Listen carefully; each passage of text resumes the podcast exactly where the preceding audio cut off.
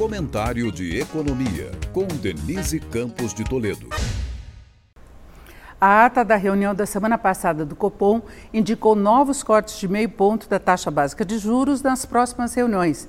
Só que o comitê destacou fatores que podem comprometer a desinflação e a ancoragem das expectativas em torno das metas. Chama atenção, por exemplo, para a possível atenuação da desaceleração da atividade pelo impacto do aumento da renda das famílias, com o reajuste do salário mínimo, de benefícios sociais, a recuperação do mercado de trabalho também observa a conjuntura internacional, no que se refere às renovadas tensões políticas, a evolução da inflação nos países desenvolvidos e emergentes, os juros nos Estados Unidos e eventuais canais de transmissão para o cenário doméstico. E a ata ainda ressalta que o esmorecimento no esforço em torno das reformas estruturais e da disciplina do ajuste fiscal tem potencial de elevar a taxa de juros neutra.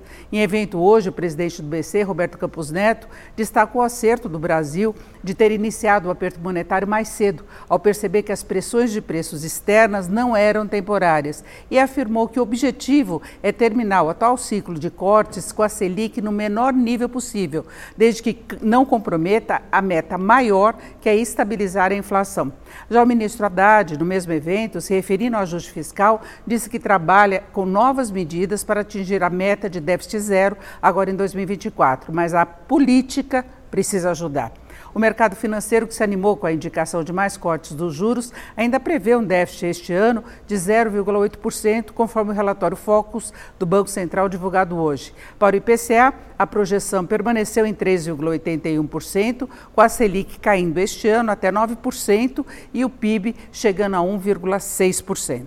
Denise Campos de Toledo para o podcast do Jornal da Gazeta.